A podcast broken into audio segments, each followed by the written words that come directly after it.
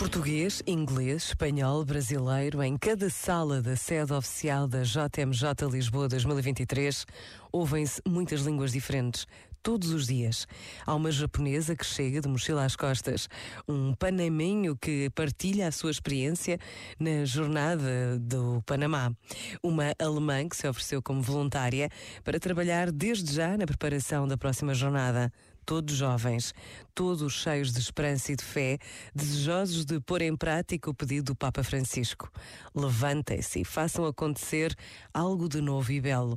Um minuto é quanto basta para agradecer a oportunidade que nos é dada de acolhermos a juventude de todo o mundo no nosso país. Pensa nisto e boa noite.